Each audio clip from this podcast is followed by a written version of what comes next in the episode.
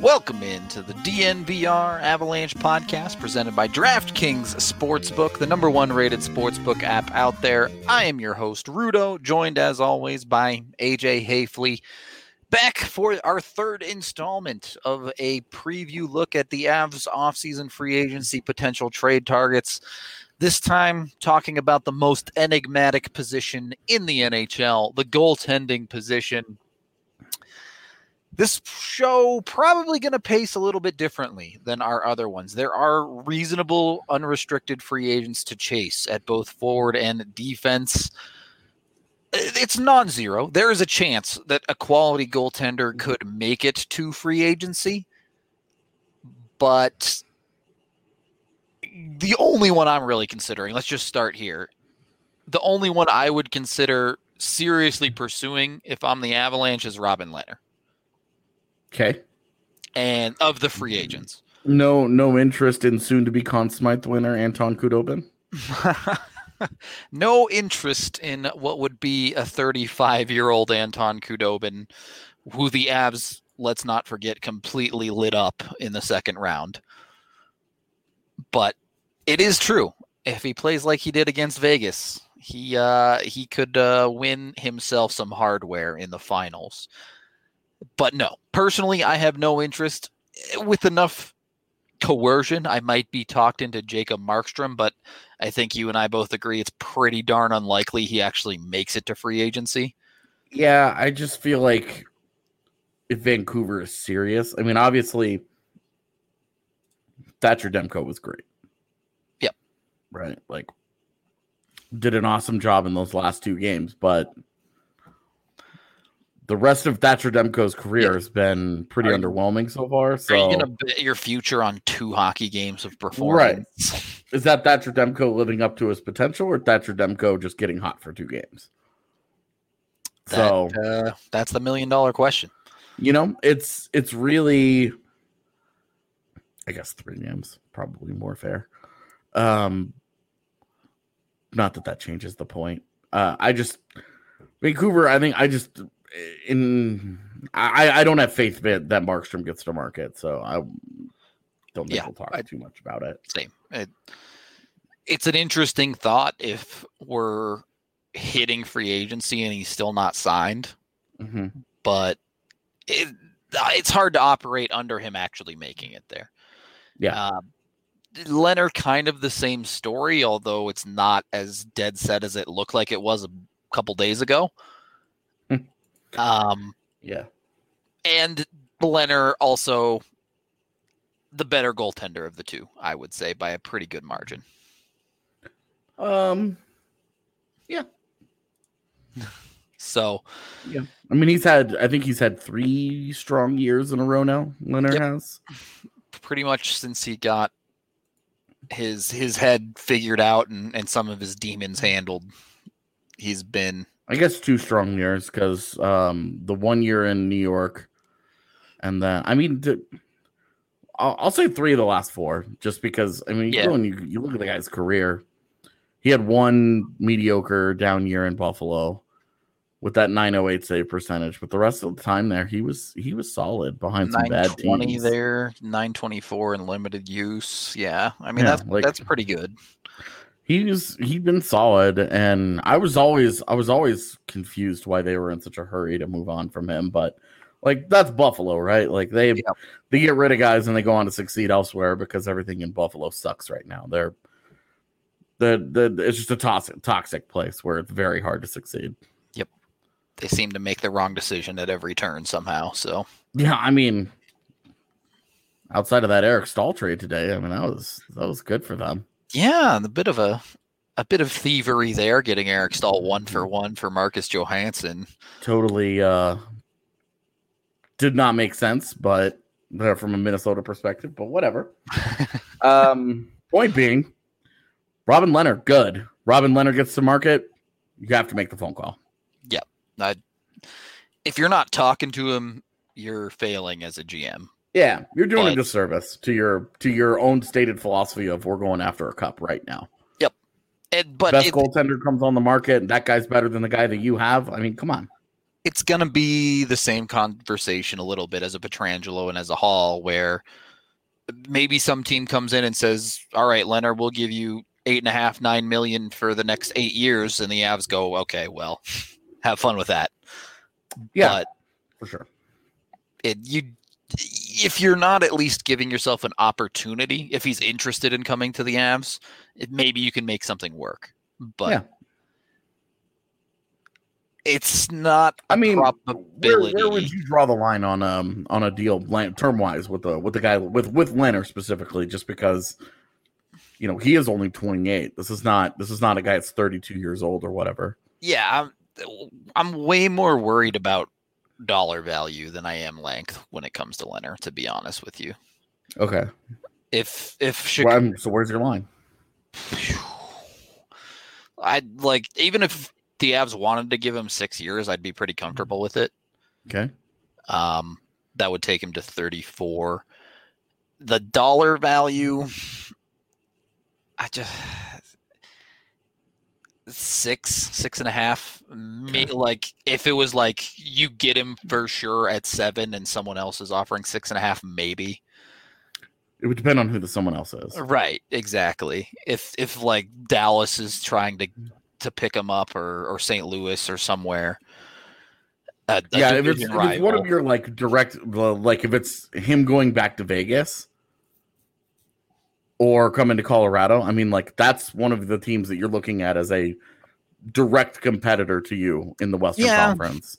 Yeah, I mean, I think the I think that would that would change the math for me a little bit, but I would draw the line at five years and six million.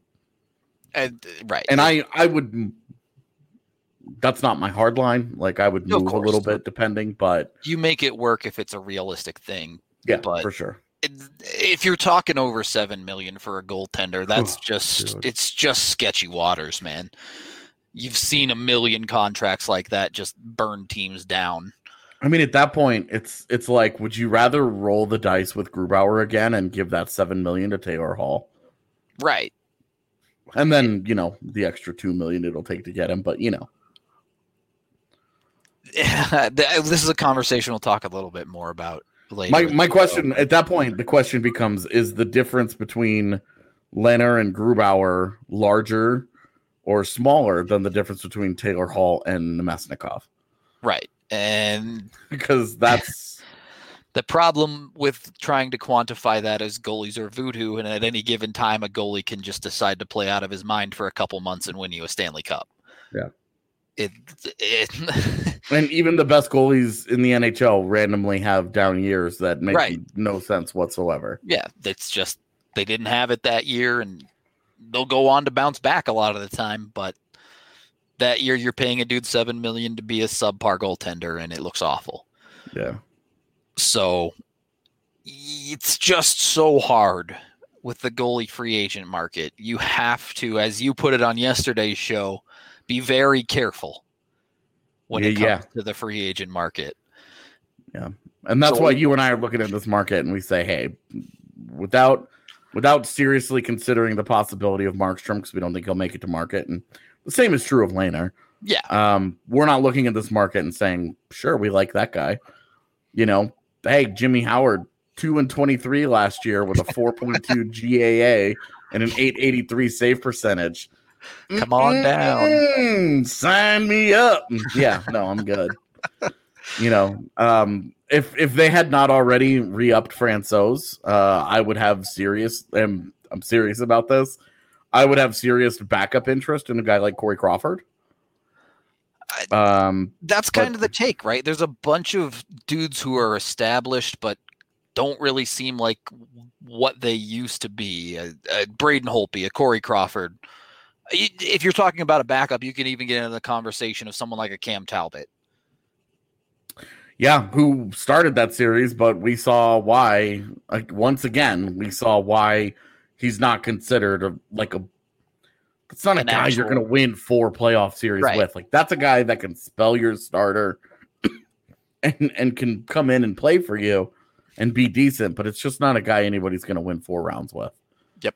You know, exactly. and and the Braden Holtby conversation is one where, look, just look at his career. spectacular first half of his career. I mean, spectacular. Guy yep. was guy was incredible for years. Um, the last three seasons, not so hot. So, um, best the the best you could say is he's been average, and that in, that includes that third year where he took the job where he had lost the job going into the playoffs to to Grubauer. And then Grubauer had that tough first two games against Columbus. He Holtby goes back in, has a great playoff. They go on to win the cup. But it's three years in a row, three regular seasons in a row. And you're talking about 150 games here. And the best you could say is that he's been average. And the playoff performance has dipped in the last two years as well. It's not like all of a sudden down. he's a playoff performer. It's just his game on the whole has regressed. Right. And like at, at just 30 years old, somebody's going to sign him, right? Somebody is going to somebody is going somebody is going to sign him and they're going to give him real money and real term and they're just going to roll the dice. I mean, somebody's going to give him a meaningful contract and it's been it's legitimately been 3 years since he had a quality regular season. Yep. The guy you're you're hoping and praying like crazy. Like it's it's it's the Hail Mary of Hail Marys, you know. And, and like maybe maybe a maybe a team that has nothing to lose could justify that. Like maybe maybe Detroit's like we'll splash some cash. You know, they've got they've got a ton of money in cap space. They don't really have a whole lot that they need to keep around. Yeah. You know, like they maybe maybe they go out and they're like, "Eh, we know that this is not a great investment, but this this this this answers the question of who's going to play that position for the next 5 years."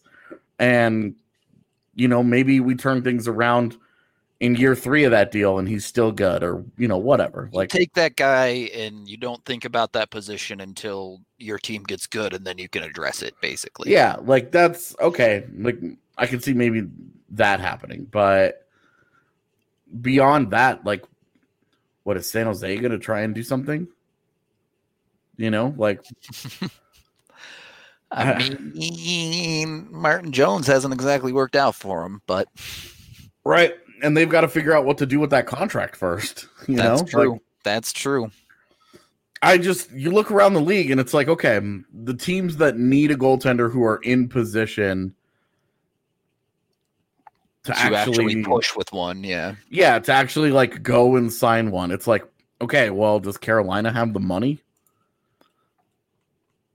You know, like is Carolina going to take that chance? Each, both Reimer and Mrazek are coming into the last year of their deal. They're spending a billion dollars on their defense.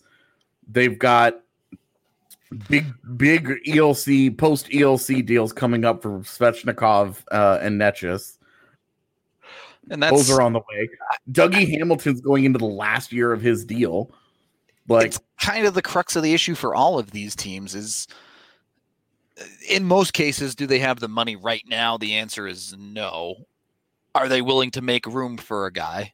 that you're making a bet in free agency on and and for teams that are looking to become contenders or or push to that next level that's a really big commitment that could you know what maybe it works but it's also pretty darn high risk if it doesn't work out you're causing massive problems to your team's cup window yeah you know like not knowing what the hell they're doing right now you know, maybe Minnesota's a team that that tries to go and get him. Yeah.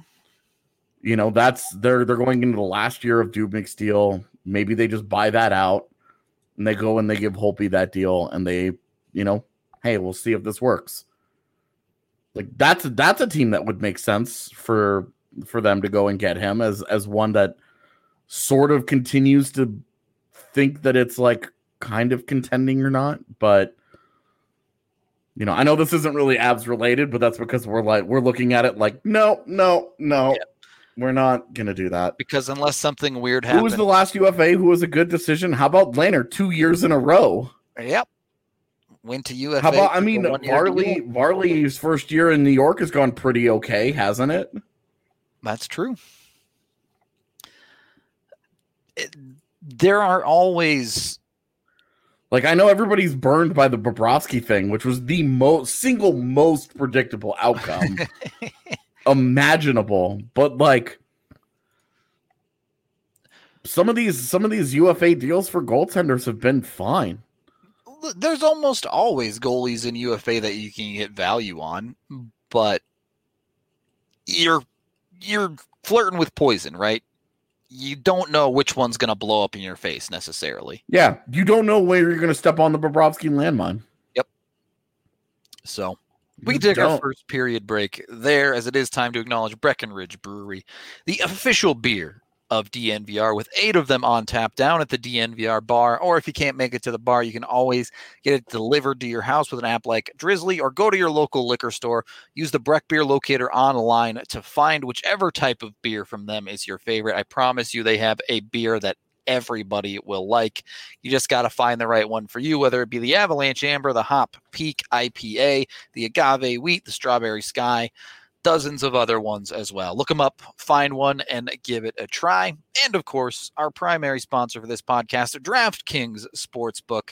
With football back on the field, they have all sorts of crazy bets going on over there, whether it be prop bets, game bets, covering the spread, under, over, you name it. You can bet on just about anything in football. Turns out betting against Mike Gostkowski kicking field goals well Stephen Gostkowski? Steve yeah. Gostkowski. Yeah. Kicking field goals is bet against him, apparently, unless it's crunch time. But you want to bet on that and you haven't opened up an account yet, now is the time to do it because DraftKings Sportsbook is offering all new users a chance to earn a hundred bucks on a one dollar bet. Bet on any team, not just football, but baseball, hockey, basketball to win a game. And if they win, your $1 bet turns into a cool 100 bucks for you. Don't pass this offer up. Jump on it today. Download the top rated DraftKings Sportsbook app now and use promo code DNVR when you sign up to make sure you get in on the offer. Again, pick any team to win during week two of the football season. Bet a dollar on them and win a hundred bucks for yourself. That's one dollar for a Benjamin Franklin, ladies and gentlemen, with promo code DNVR. Limited time only. See DraftKingsSportsbook.com DraftKings.com slash sportsbook. I mess that up every time. Must be 21 or older, Colorado only. Eligibility restrictions apply. See DraftKings Sportsbook for details. Gambling problem, call 1 800 522 4700. Second period of the DNVR Avalanche podcast presented by DraftKings. So, so, we've established for the most part, outside of someone unexpectedly actually making it to free agency. Yeah.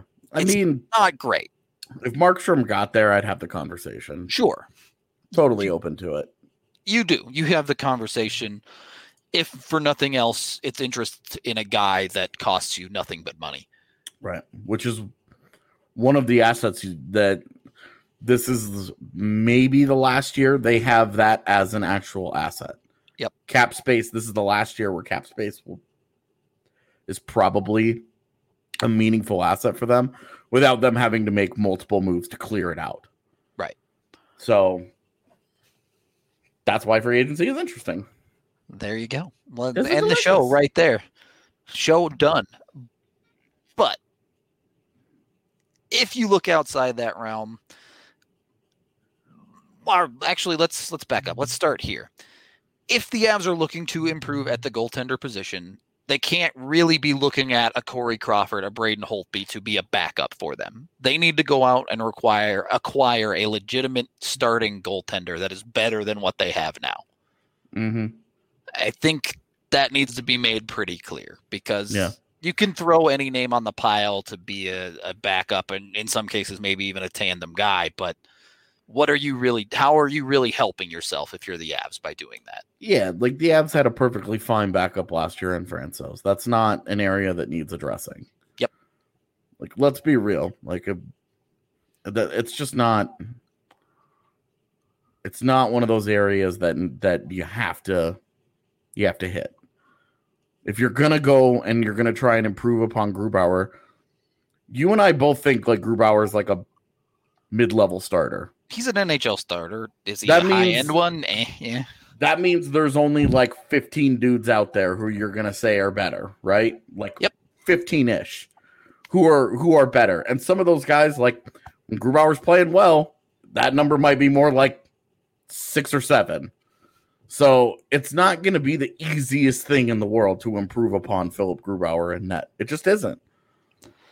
Yeah. It, and so if you're going to do it, this isn't where you're messing around with Matt Murray. Like rolling the dice on him and hoping that he ends up being for real and that he's 26 and that's all good and well. You let Edmonton make that mistake, right? You let Calgary go and do that. Maybe and and hey, maybe it's not a mistake. Maybe it works out great, and suddenly that guy's glove hand is not made of stone. Maybe we'll see, but there's enough significant doubt there that it doesn't seem like the prudent thing to do. Like it, it just doesn't. And then there are the guys that that are entrenched on teams who are signed and have absolutely no reason whatsoever to move them. You know, that's that's where you're looking at Andre Vasilevskiy. That's where you're looking at the John Gibson, to be honest with you. The, reality is there's no real way he's moving. Yeah. Right. That guy's that guy's not going anywhere, you know? The um, you know, Jordan Binnington, that guy's not going anywhere. Like those those teams, those teams have decided those are their those are their horses. They're gonna they're gonna roll with those cats. You know, the old adage you can't win a race on the first lap, but you can lose it. Sure. Eh, that's how I feel about acquiring goaltenders. You can acquire a great goaltender, but that doesn't guarantee you a cup winning performance. If you acquire a poor goaltender, it's probably going to prevent you from winning a Stanley Cup. Just ask San Jose about Martin Jones. Yeah. I don't think Grubauer's the reason that the Avs are home right now because he didn't get the chance to play in that series, and you can't blame him for a non-contact injury. Like, what are you gonna do? What did the guy do wrong? Stop the puck? You know, like at the at the same time, like you're always trying to improve, and if you think that you have an opportunity to improve, then great, you do that. I just when you're looking around, there's really to me, there's one realistic trade option that I think you could say is an improvement, and even that is a roll of the dice. It's Darcy Kuemper. Okay. Should we start with Darcy Kuemper, or do you want to go down the list a little bit? Yeah, let's start with let's start with him because Arizona is looking to shed cap. They're they're trying to get rid of some money. They have nothing in the term in terms of draft capital. Not that the Avs are so flush with it, but Darcy Darcy Kuemper has been outrageously good in Arizona the last two seasons. Now, some some concerns, obviously. Uh, last year he played just 29 games. It's a bit of a concern. 55 yep. the year before that, though, and both of them he was very, very, very good. And I don't I'm not I'm not super here for the oh, but he was playing behind a really defensive team because like if you go and you look at how like Arizona plays like a they they play like a low event style. They just don't play it very well. Like that's not a good team in front of him. We watched the Avs cave that team in repeatedly. so here's uh, last time we talked about Kuemper, I had some hesitations about it. I do too. I and mean, this is still Darcy Kuemper here. The thing is, today I think I've come around to it a little bit more under the major idea that the Avs hold on to Philip Grubauer. Yeah. So the idea the idea here would be that you would you'd have to package up your 21st or the 24th pick. I'm sorry. Yeah. And you'd have to send them something. Like you can't you can't just trade for Darcy Kuemper and then have three freaking goaltenders. You got to get rid of one of them. Francouz makes the most sense because they're trying to clear out space. They've still got Antti Raanta. They can they can go ahead and have Pavel Francouz. And hey, maybe Francouz realizes, you know, he he really is a starter when he's healthy. He's getting and he's gonna get a, he would get a chance there. And so you package up a first round pick, you package up Francouz, and you trade him for Kuemper. You keep Grubauer though.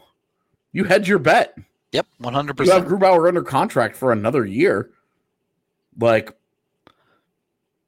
it's you hedge your bet. Also, Aiden Adin Hill is their third goaltender. Uh, if you're, if if they're if they're willing to, to to roll with Adin Hill seriously as their backup, um, like good for them. Like that, you take your chances. But Colorado, Colorado's got to have to move Francouz somewhere anyway. So if they, if he's not going back to, to Arizona in a Kuemper deal, he's going somewhere. That's just going to be the reality of it. The guy's going somewhere. So yeah, I mean, the, if you do that hedge, why it looks so good is if Kuemper continues to be the guy he's been for the last two years. Great, you have an excellent starter, and you have Philip Grubauer, arguably an NHL starter, as your backup.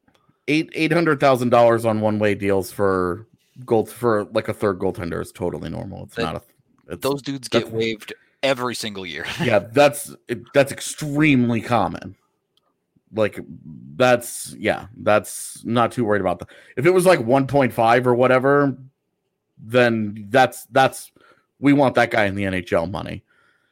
Um, but at 800 800k is not. You're paying a goalie a less commitment million, to that, basically, yeah, yeah, it's not a commitment to playing that guy in the NHL. And right now, right now they've got three goaltenders. They still have Antti Raanta and Darcy Kuemper in front of him. So until they start moving guys out, like Aiden Adin Hill is just not it's not doing anything for me. Um, maybe they want maybe they want to give him that shot. That we'll see. But again, if that's if that's how they want to do it, fine. Then Francouz has to go somewhere else.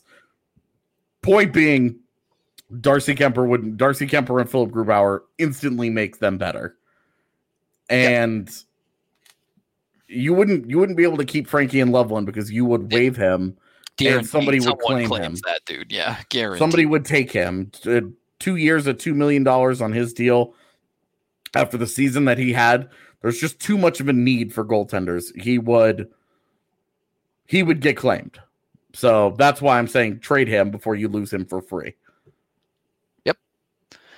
That's I mean that's the crux of this conversation for the Avs is if they do want to acquire a goalie, they have to get rid of one. And you have to feel better about it if it's Francouz going the other way for yeah. Again, you're hedging your bets. You're trying to win a Stanley Cup here. And if that means that, hey, if Kuemper lives up, Kuemper lives up to it and he goes out there and he has a Vezina caliber season, you're feeling great pretty much regardless of what Philip Grubauer does. Yep. You feel like you've accomplished your goal. You have your guy in the postseason. And then you go and you win a Stanley Cup, right? Easy. Hockey is easy. If it doesn't if it doesn't work out, then you have Philip Grubauer to hedge your bets, and then either you're overpaying, you know, you're maybe re-signing Grubauer, or you're and letting and letting Kuemper go, or you make another whatever, move yeah. and you reassess in the off season. Like, yep, you can you, have the flexibility to do whatever because the Kuemper deal is only two years. He's only signed for two two years. So if he goes out and he plays great, you're getting super high level goaltending. You're paying him a decent amount of money and you're you're totally happy. Like you win. That's great. Things worked out.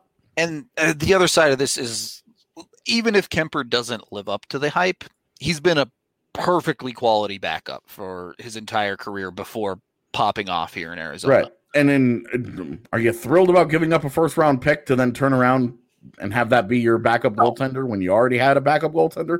Absolutely not. pretty safe like to that. say the trade feels bad, but you're not ending up with that co- contract being essentially dead money and that dude not even playing for you. Right. Like it's it it it, it has ways of being salvageable and not being a complete train wreck. Could, I mean, it could be a complete train wreck if he just totally falls apart. And it turns out that Arizona's Arizona's voodoo, I guess, is the only thing that's keeping him that that that made him good in the first place. I I don't know. We'll see. But that's a dude that hey, take a chance. He's 30 years old. He's, he's playing the best hockey he's ever played in his career. It's only a two year deal. You still have Philip Grubauer. Okay. Like that's a situation that I could see. Yeah.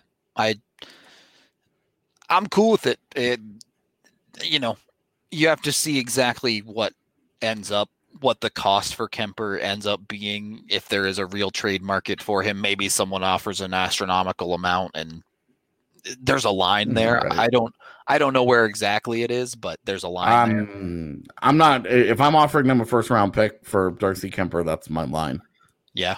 Hard hard line on that. Like I I offer Kuemper and Francouz. If they don't want Francouz, then I'm offering Francouz elsewhere, I guess. Yeah. You know? Yeah, fair enough. Assuming I get Kuemper, Like I'm not I'm not adding in a bunch of extra pieces. I'm not adding in all this other stuff. Like I'm willing to give you the 24th overall pick for Darcy Kuemper. You either like that or you don't. This isn't the Cory Schneider deal where he was like 25 years old or whatever when that deal was made and he was the goalie for the next half decade. You're talking about getting a guy that your hope is is better than for the next 2 years. It's a little short sighted and it's a little and it's definitely expensive, but you're feeling a little heat. You know, you you want to win uh, during the next three years with MacKinnon still on this this contract. That doesn't mean they need to go super duper all in and give everything up at every turn. But if you're trying to make it happen, then then you're trying to make it happen. Okay. So yeah, that's that's one of those trade targets where hey, we're talking about it. Okay, great. Other ones around the league, you know, obviously Lehner signs Marc Andre Fleury which we are going to get into in our third segment here. First, we have a new sponsor, Chevalier Mortgage. Mike and Virginia what? Chevalier are not only diehard Broncos fans and proud CSU alums, go Rams, but they have supported DNVR for a long time as members of the site. They're a husband and wife team with over 15 years of financial services experience. Since your home is likely to be one of your largest assets and your mortgage your largest debt, they believe it is vital to consider your full financial picture when purchasing a home. This includes considering your short term and long term planning goals, your investments, and your tax situation. Mike in Virginia will work tirelessly to find the best loan for your situation. Visit them at dnvrmortgage.com and get set up with a free consultation to discuss all of your options. You can also call Virginia directly at 303 257 6578. Michael Chevalier, NMLS 1931006, Virginia Chevalier, NMLS 1910631. Third period of the DNVR Avalanche podcast presented by DraftKings Sportsbook. So, Marc Andre Fleury. A little bit older, certainly yep. has the track record. This dude is, has won three Stanley Cups, even if he was sitting on the bench for two of them sort of. He played to the playoffs, but the actual win. It, yeah, fair enough. So, uh, look, there's some risk with any of these guys. Fleury is an interesting one because we saw Robin Lehner just straight up take the job from him this year. Yeah, Lehner was required to give him depth and ended up just took the took took the gig ended up going oh. with Vegas to the conference finals where they fell short. But Fleury does have two years remaining on a $7 million deal at age 35. We've already established a $7 million deal, really not that big of a deal for the Avs in the coming season. Yeah, I Vegas would still have to retain something. A yeah. million, a million and a half, two million, whatever. Like they would still have to retain something. I'm not taking on all seven of that unless it's one of those fake draft picks. Like what Nick Bjugstad just got traded for, you know, or what Jarome Iginla got traded for back in the day, where it's like, all right, so we'll give you the seventh round, or say, hey, we'll give you this third round pick for Marc Andre Fleury under the conditions that uh, he orders pineapple pizza twice a week, every single week for the next two years plus, you know, and then you come up with four other absurd Marc conditions. Fleury outscores Pierre Edward Bellemare. Yeah, next right. He's got to have at least ten points next year. Like He needs to he needs to at least have 50 penalty minutes and then you'll get the pick. Like yeah. that's the only way that you're like that I would do something like that. Yeah. With Fleury, it's just like the interest is his career has always been kind of up and down. At his age, you don't rely on the up. Like yep. you're and at seven million dollars, even if they retain two million, at five million dollars, you're still like the guy's double the price of Francouz, and is he any better than him at this point? I is mean, there any way of is there any confidence that he would be significantly better than Francouz? I would say no, but if you're making this move, you're betting on his consistency.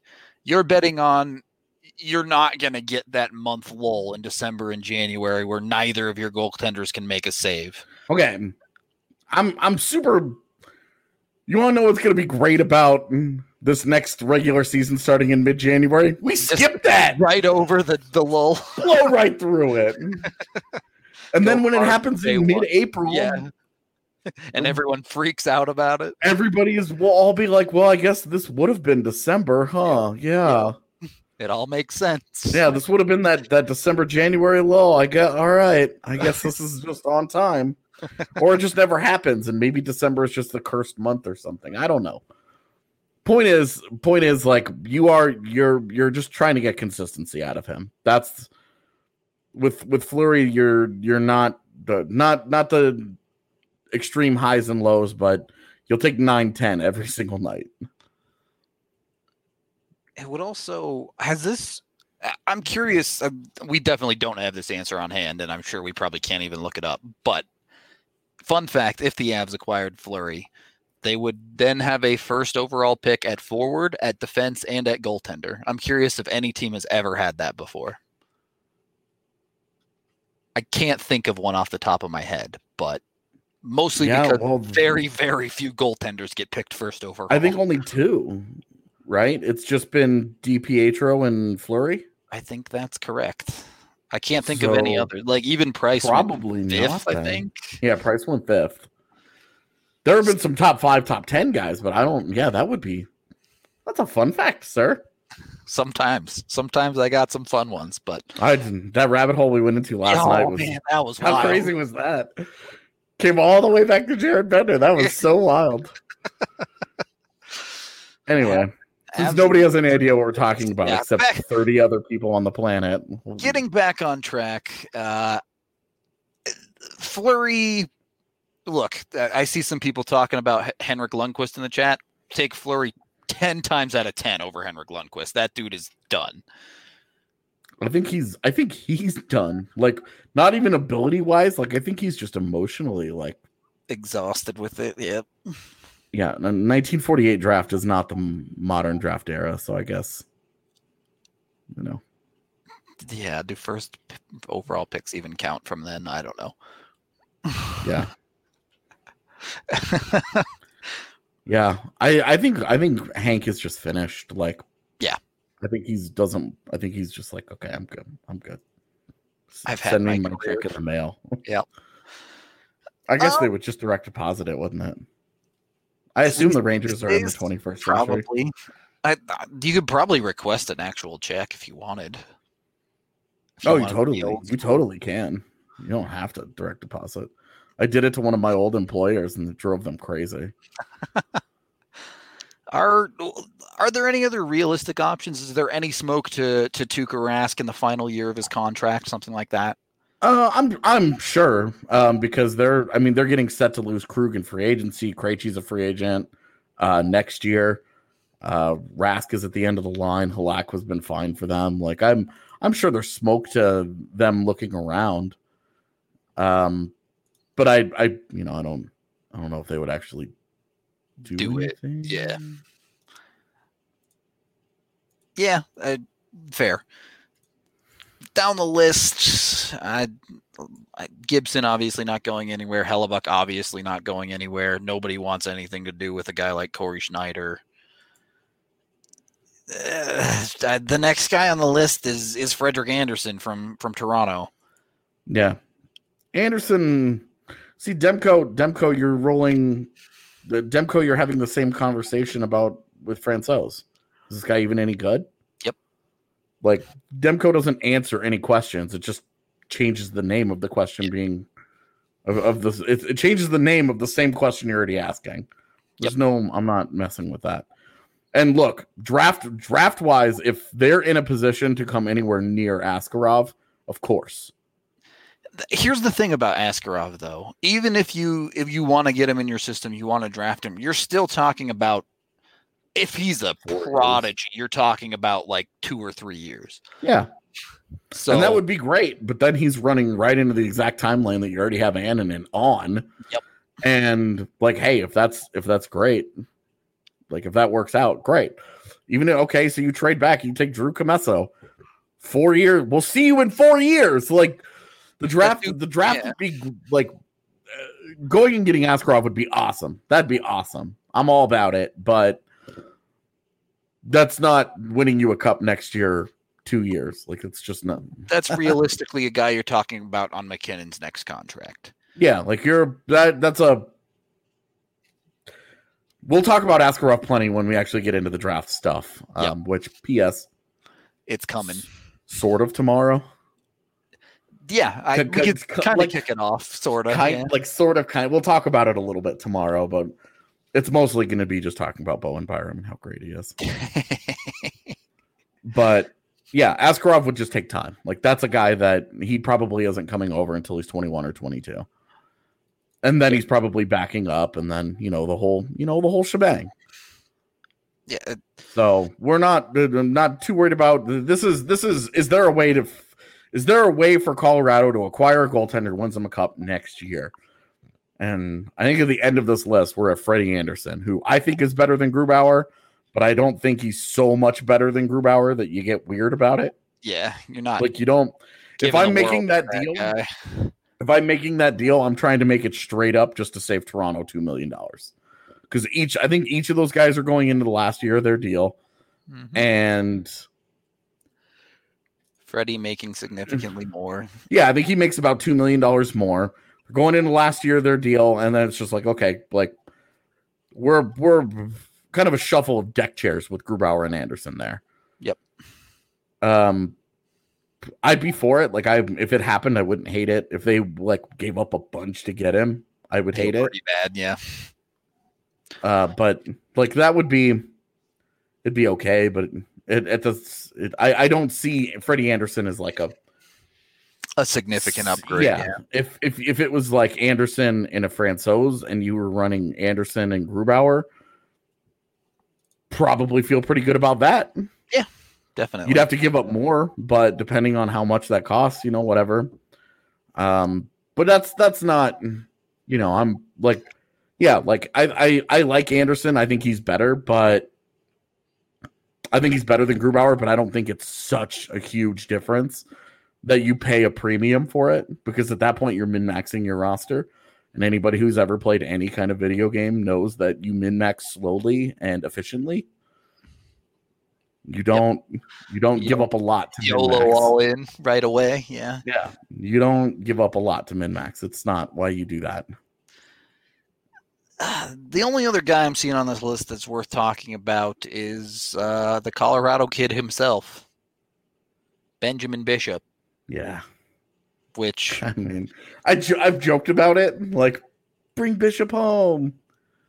And I mean, look, if you ignore the big problem of he plays for Dallas, and they're probably not going to want to move that guy to Colorado. Yeah, I have a really hard time believing the Dallas is like, okay, so if we play them in the postseason next year, but you replace Michael Hutchinson with Ben Bishop, we really like our chances. Right, like exactly. Just have a hard time feeling like GM of the year finalist Jim Nill would be uh, would be comfortable with that. Yeah, even I, if even if the Avs were like, here, have a bundle of picks and prospects, I'm not sure that he'd be down with that. I don't think he would either, but a curious type of guy, someone who's very established consistently puts in quality work as a goaltender would certainly be an upgrade on Grubauer with a big caveat of health. Yeah, I've said that I've said multiple times. I think he's one of the maybe the most underrated goalie of the last decade. That Ben Bishop's had like a very solid career. And it seems like people just want to write off any success he has by being like, oh, he he you know, he plays behind a good Tampa Bay team, or oh, he plays in a defensive system in Dallas. And it's just like the guy's just been good, like everywhere he's been. Yeah, hard to argue. Just uh, injuries have been a legit issue. He's clearly still hurt. Um, he was most definitely hurt when he, he went into blew him up, man. Yeah, game game five against Colorado. He was not ready to play. So, you know, I'm it's I think that's more of like a a fun like sure. bring Ben Bishop home than it is like a real talking point. So it, it, wouldn't really it wouldn't really make sense for Colorado to just like turn the goaltending job over to him after all the injuries and everything, and it wouldn't make sense for Dallas to be like, here, give let's let's fix your arguably your, like one of your biggest holes on the roster. Like what? Let's do that and yeah, yeah, we already covered Murray in the first segment. We said no. The short version is don't bother. Yeah. Yeah. Don't even bother. It's not it's not it's just not worth it. And I think that's kind of the conclusion that we're coming to in a lot of cases here. There are a select few guys that are interesting to the Avs at this position. Yeah, I mean, look, if if Anaheim was willing to listen and you don't have to give up Newhook or Byram, you pay a pretty sure. hefty price maybe there yeah like sure you could you could have us you could interest me in that conversation of course i've advocated for it a million times already but it, i mean if if they're not interested then there's i mean you know there's not really any point so I don't understand the obsession with Ryan Reaves. Vegas had him and they just lost. What good did he do? He got himself ejected from that one game. So yeah, I think I think the the most reasonable solution here is to stay put on goaltenders and just hope you have better injury luck. Yep, run it back. You know, it's it's funny that we're it's like, oh well, for the second time in three years, the Avs are on a third goaltender. But it's like, look, the reality is that they were different goalies. If it was the same tandem that had gotten hurt for the second time in three years, it might be an argument I'd be willing to listen to more. But the first time around was Varley and Bernier. In what way is that an indictment on Philip Grubauer? So, you know, like uh, Grubauer had a couple of injuries this season, definitely, but he doesn't. It's not. It's it's not like he has the built up history of it yet. Yeah, it's not like there's this long history, and and you know, I just like he was fine in the, the previous year's playoffs. He played through all of that just fine. Yeah, he was completely fine.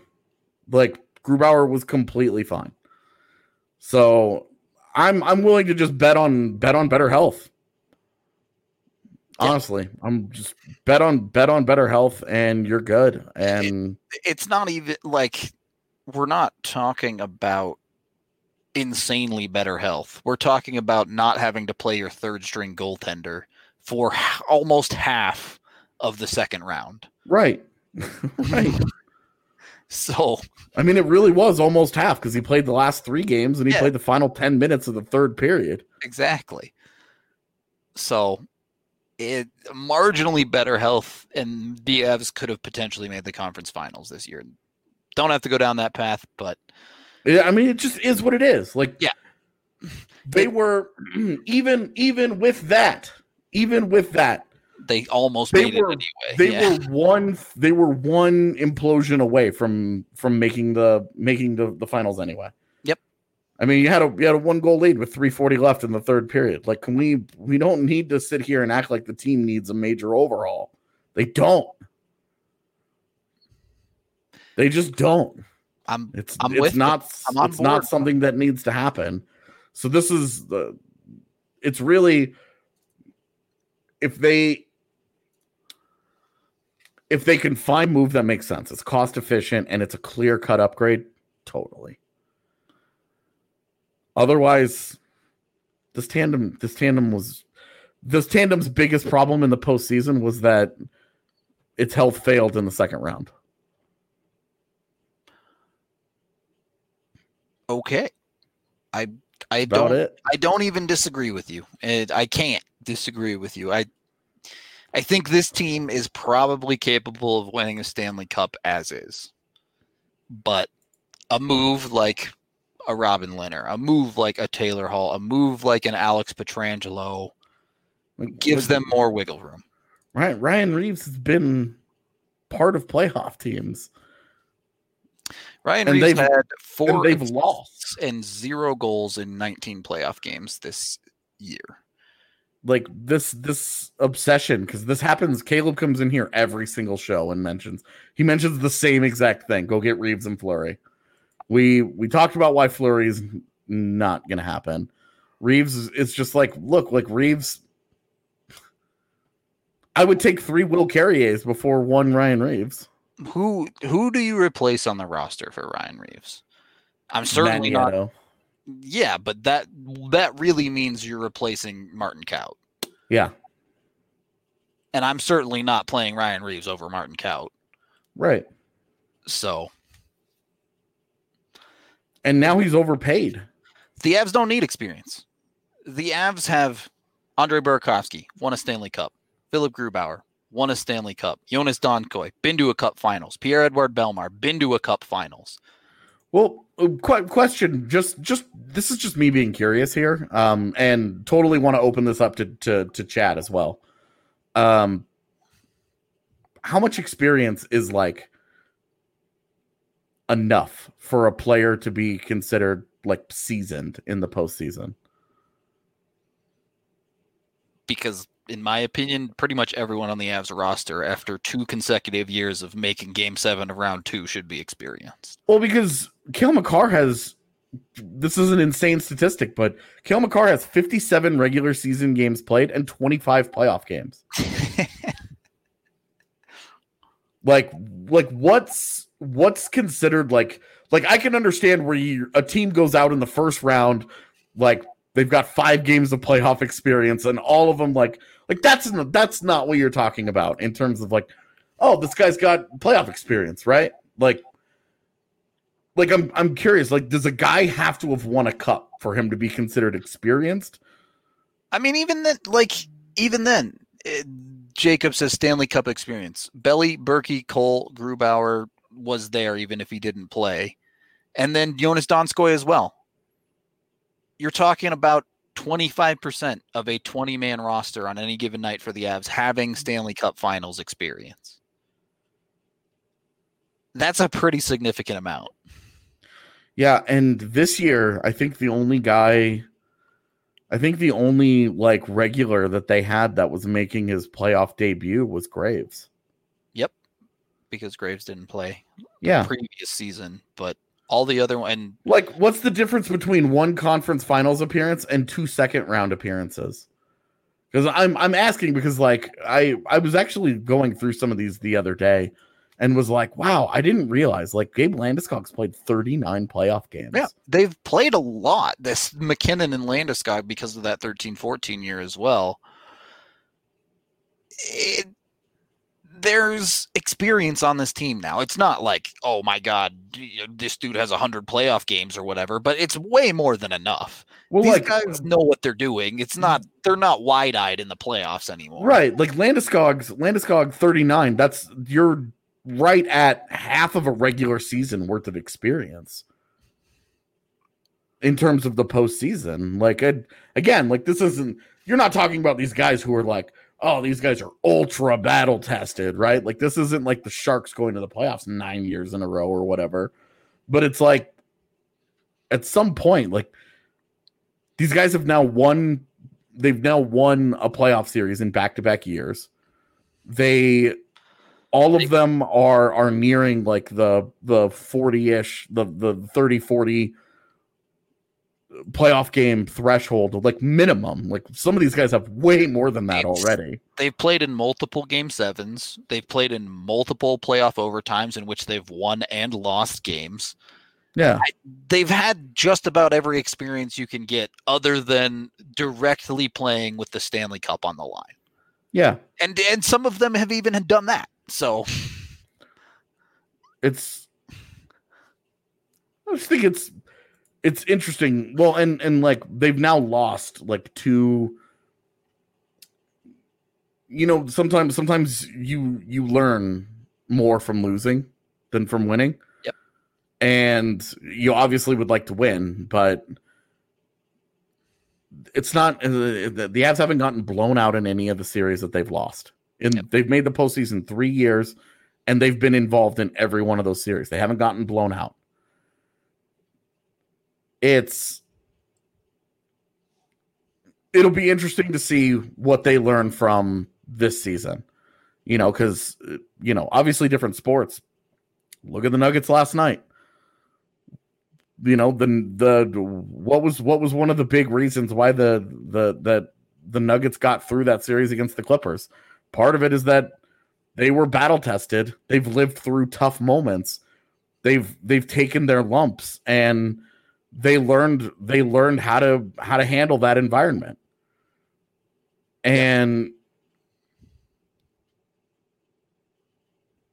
I would say I would say that the Avs have the requisite experience to do something similar in the future. Like I don't I don't see there being a huge difference between round 2 and round 3 in terms of you've won it and you've done it. Like Especially until you're until you're playing for the cup, you're yeah. it's like rounds 1 through 3 are just like you're you're trying to get there. And, you're just trying to get there. And you're talking about this is a team who in the, both of the last two years won their round one and five, and then took round two to game seven. Yeah. So it's not like oh they cruised through a series and then got bodied in round two. They were right there. Mm-hmm. They they had more games played after their second round elimination than teams in the conference finals had. Yeah. So yeah, it's I know we kind of like ditched the goaltender conversation. That's fine. Um, but we were we had, we had said what we needed to say, and I thought that the I thought chat was bringing up an interesting conversation about let's go get experience and and I'm just I'm just curious about like the perception of when does this Avs team become battle tested? You know, because you look at you look at Mikko Rantanen has 33 playoff games like again, it's not like a not like a billion games or anything. You know, you're not looking at like, oh, you know, like Joe Sakic finished his career with like 200 playoff games played. You know, like the guy was there all the time, and they won a bunch of rounds. So it's not that level, but like this is this is where it starts. This is how you become battle tested. Is you go to battle, right? Like, yep, you have to, and you're gonna win some, and you're gonna lose some, and it it sucks. It it sucks that it went this way this year. It's gonna always feel like a huge what if and a massive like who knows, right? Of course. Because the last two years, the last two years for me, it just felt like it it felt like they they had kind of hit their wall, like their ceiling. Like they got into the first round, they, they went up against Nashville, they were competitive, but damn. All right. Here's a stat for you. Hit me. From the 2013 NHL draft, who is the most experienced player in the playoffs? Is it someone in the first round? Yes. Is it someone in the top 10? No. I don't know that draft as well. Getting it's Andre Burakovsky. Oh. 71 playoff games. Nathan MacKinnon with 40 is in fourth. Only Burakovsky, Theodore, and Jake Guentzel have more playoff games from that draft than Nathan MacKinnon. How do you he's top five in his draft class in playoff games. How do you get more battle tested than that? I don't know. you go to more battles, you win more rounds, you have more games played, you do it year in, year out. You know, like Berkey's the Berkey got to do it the entire time that he was in Washington. So making the playoffs was just a thing he did. Yeah. And and that's that's part of the difference with a with a guy like Landeskog, where the beginning of his career, he went to the playoffs one time in the first what six years. Yep.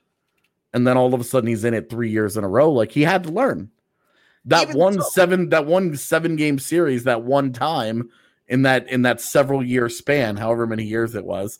Like even, you know, you, you got to learn. Even with that span from Landeskog, he's top twenty in the 2011 draft class for for playoff games.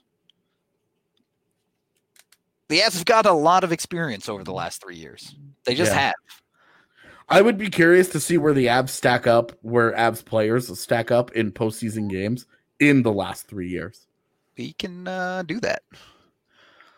It, obviously, going to be incomplete data from this year, but well, and like some of those guys will have been with Colorado, and and some yeah. will not have been. But it's like like this this was not an inexperienced team.